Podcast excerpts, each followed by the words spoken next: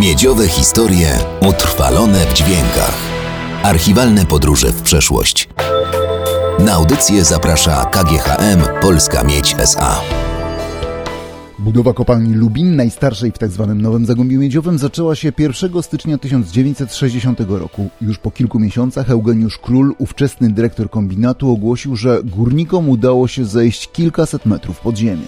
Drążymy, jak to już w Polsce prawie wszyscy wiedzą, przy pomocy metody zamrażania ziemi aż do tej głębokości, do której ona wykazuje nawodnienie. W Lubinie musimy zamrażać ziemię do głębokości ponad 400 metrów. To jest ta niezwykłość przedsięwzięcia. Dziś w tym samym miejscu na znacznie większej głębokości tętni życiem podziemne miasto. Tak, jest to dworzec osobowy. Tylko, że tutaj autobusy są troszeczkę inne. Troszeczkę inne są to kacpry. Mieści się tutaj w granicach 20 osób ponad, jednorazowo. Oprócz kacprów mamy jeszcze do dyspozycji Land Rovery i Robusty. Chodzi tutaj o ilość ludzi do przewiezienia. Jeżeli jest to większa liczba, to bardziej się opłaca, jest to bardziej ekonomiczne autobusem na raz, niż jeździć na przykład ileś tam razy kursów ilomaś autami, nie?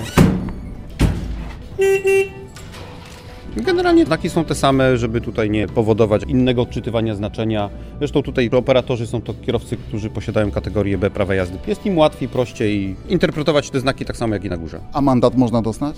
Oczywiście, że tak, jak wszędzie. Podziemne miasto z pełną infrastrukturą, od choćby warsztat naprawy pojazdów, prawdopodobnie największy na Dolnym Śląsku. Są tu ciężkie maszyny górnicze, wiertnice, kotwiarki, wozy odstawcze, duże ładowarki, więc tutaj nie ma malutkich maszyn, są duże potwory. Dlatego takie gabaryty. Maszyny, gdzie koło na średnicę około 2 metrów. Lewarek w takiej sytuacji, bo trzeba koło wymienić?